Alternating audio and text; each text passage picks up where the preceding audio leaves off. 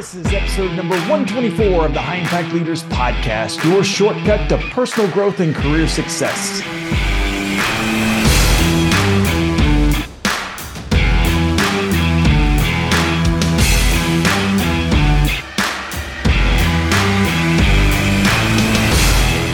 Hey, welcome to High Impact Leaders. I'm your host, Doug Staneart of the Leaders Institute, and our goal is to help you build strong teams while growing a successful business.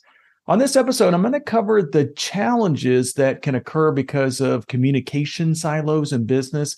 So, this is where departments, divisions, and sometimes just people are separated and that separation can lead to miscommunication and duplication of efforts those kind of things so this can occur even in really small companies even with just one or two employees but the larger the company is the more negative that the consequence can become. So we're going to talk about what these silos are how they occur and also what you can do to increase the communication when you find them in your organization. By the way the episode is brought to you by leadersinstitute.com for details about leadership development and how to create a team culture, visit www.leadersinstitute.com. And if you have any questions or comments for me, you can either tweet me at Doug Staneart or contact me via the website.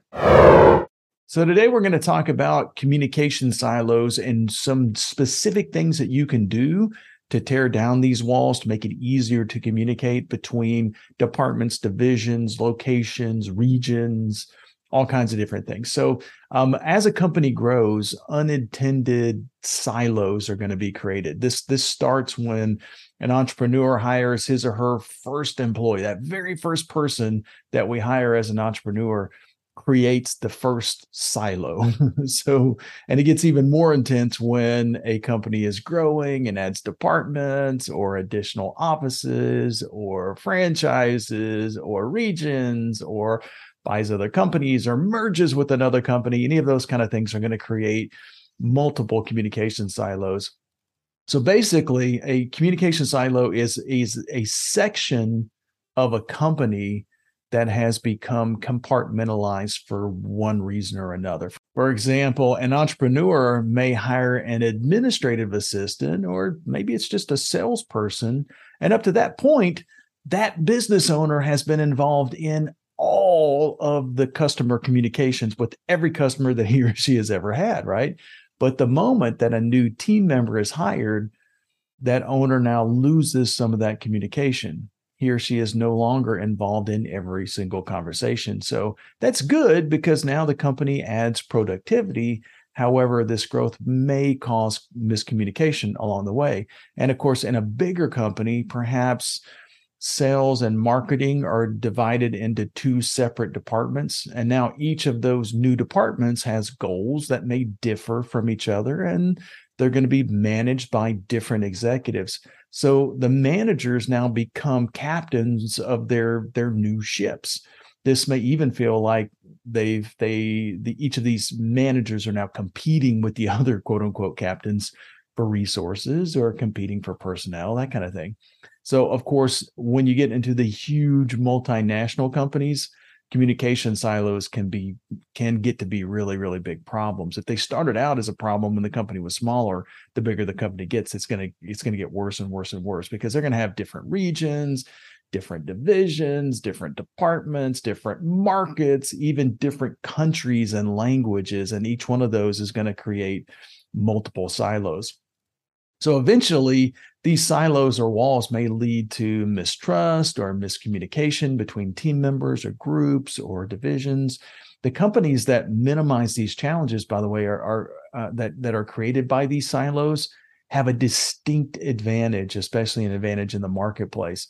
The, the leaders may then look for strong team building events a lot of times that will help them kind of tear down the walls or tear down these silos. So we're, we're going to talk about that at the final part of the episode. But but basically, in this episode, I really want to cover a few ways to kind of tear down these communication silos. But before I get into that, let's let's talk about um, how they're created and why it's important to know that these things are actually there. if we identify them, it's a whole lot easier to do something about about them. So the first reason that understanding that the silos are there is is kind of critical because miscommunication or in some cases no communication can be very costly to an organization to a company. It can cause loss of productivity hours, it can cause duplication of effort. In fact, um, some researchers at Maryland University estimated that poor communication skills or poor communication period in hospitals cost over $12 billion every single year. That's just in one industry, a single industry, just in the hospital industry. That is a staggering waste of money. Think about what would happen if each of those hospitals were able to use that wasted money on their patients or on some other thing that is more productive than correcting a miscommunication or a mistake smart corporate leaders look for ways to improve communication when they start to see these things happen. Idea driven team activities or team events can help their staff tear down those walls and especially the walls that kind of thwart communication. Um, and one of the things that you can do as a as a leader is introduce different teams with a common goal to work on as a whole so that the communication kind of improves. For instance, ridding corporations of organization silos can open up the lines of communication. They can also add to the bottom line of that of that company. When people learn how to tear down the walls, they begin to communicate better. For example, last week I worked with a marketing department for a big bank in Miami, and the group had team members all over the world, and some of them worked remotely and but a lot of the the team actually worked out of regional offices for that bank. So basically every different regional office might have two or three or four of these of these uh, marketing members on on the team. But they were all the marketing department was working as a whole. So each of these artificial divisions had the potential to create a communication silo so the leaders had the entire group meet in Miami for their quarterly meeting. They did this every three or four months, right? And they would spend the day cover, or they spent the day last week anyway, covering business updates. And then they spent the first half of the second day focusing more on soft skills training, things like communication skills and listening. And then finally, they ended the meeting as a whole with a fun camaraderie building kind of team treasure hunt. So in other words, the goal was to break down the communication silos. That's what they were trying to do. They they just added the communication training and a and a fun team building activity activity to their regular meeting in order to do this, in order to accomplish this. And you can do something very similar, basically get the business stuff out of the way and then do something to kind of break down those those silo walls and to improve your communication the next time your your folks are getting together. So another thing that you can do is to get your team focused on a single vision. That will help you break down these walls as well. For instance, opening up lines of communication spawns creative opportunities that really nobody ever dreamed of. And the reason why nobody ever dreamed of opportunities like this is because the group was busy erecting the walls in the first place. Anthony Robbins once said to effectively communicate, we must realize that we are all different in the way that we perceive the world and use this understanding as a guide to our communication with others. Most organizations are built into various departments, and each of those departments has separate goals. However, if we can get those departments to become unified under a single vision, they're going to accomplish a whole lot more. When everyone is striving for the same goal with a resolution, then, then the team is going to create more efficiencies. They stop fighting against each other. Uh, I'll give you a good example of this. In the early years of my company, in the early years of the Leaders Institute, basically we were just a handful of consultants you know basically when i started doing leadership development and leadership consulting and i got really busy i hired somebody that was also a leadership consultant and it was almost as though he and i had two separate companies two separate individuals and we had another person another person another person. So basically each one of us were kind of operating independently of each of each other. Um, so we weren't really working together as a team as much as as we've kind of learned to do today. Um, so we basically we had this handful of high level coaches and trainers that were that were we were all kind of captains of our own ship, so to speak. So I was in Texas, and we had another guy that was in Orlando, and then somebody else was in New York, and somebody else was in Toronto, and we had another somebody else in San Francisco, and and uh, various other big cities, and I like to think that we had pretty good communication. However, the Orlando consultant uh, would often travel to Los Angeles to work with clients, and the San Francisco consultant would sometimes travel all the way to Boston, and the process was just highly inefficient. So, the mistake that we were making was that we were trying to grow the company by each one of us growing our own individual client list. And at that time, we had never really received more than a million dollars per year in revenue from all of us combined. Uh, so I had this fantastic idea. I, I kind of told the entire team that if we broke $1 million, that was our goal. That was that first barrier that we continually hit for the first year or so. Uh, and I, I, told everybody I would take everybody on an all expenses paid cruise. That was a cheap cruise, but still, but still, I was going to take the entire team and their families on an all expense paid cruise. And well, did it work? Yeah, we broke. And not only did we break the million dollar barrier, but within six months, we broke another million dollars. So that year, we ended up generating 2 million in revenue for the first time ever in the history of the company. And we started this huge growth spurt because we started working together as a team. We started breaking down those, those, individual silos, those walls that we had created unintentionally, but they were there. And interestingly, during that time period, each consultant had an increase in revenue as well. So each one of us were increasing our own revenue um, as as we grew the the company. So once we broke the silos and we started working better as a, a single team on a single vision, growth increased exponentially. And you can do the same thing. Um, another thing that is really important is that when communication improves, new leaders are going to start to come to the surface. We saw that with with our own company, but I've seen this over and over and over again as we kind of do this for our client companies as well. So when miscommunication occurs between silos, between departments, regions, people, whatever, trust levels will actually drop.